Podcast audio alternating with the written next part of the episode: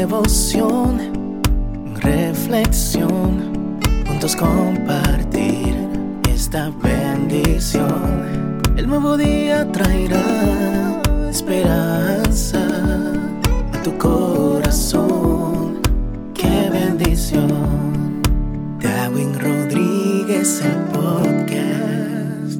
Meditaciones matinales para adultos. Plenitud en Cristo. Escrita por el pastor Alejandro Bullón. Te veré otra vez. Y os digo que desde ahora no beberé más de este fruto de la vid, hasta aquel día en que lo beba nuevo con vosotros en el reino de mi Padre. Mateo 26, 29.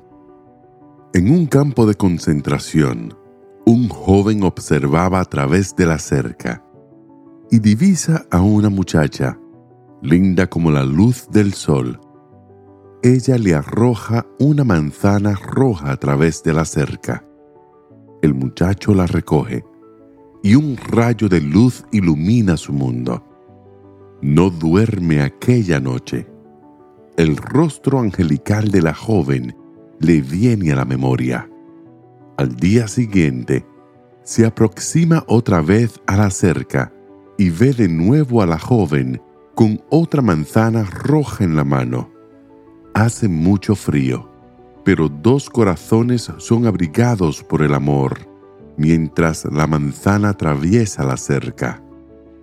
El incidente se repite varios días.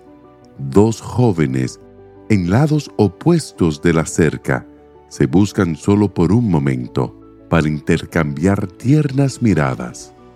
Cierto día, el joven le dice, Mañana no me traigas la manzana, no estaré más aquí, me llevarán a otro campo de concentración.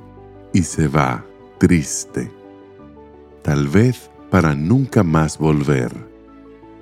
Desde aquel día, la imagen de la joven aparece en su mente en momentos de tristeza. Sus ojos, las pocas palabras, la manzana roja. Su familia muere en la guerra. Su vida es casi destruida. Pero en los momentos más difíciles, la tímida sonrisa de la chica le trae aliento y esperanza. Los años pasan.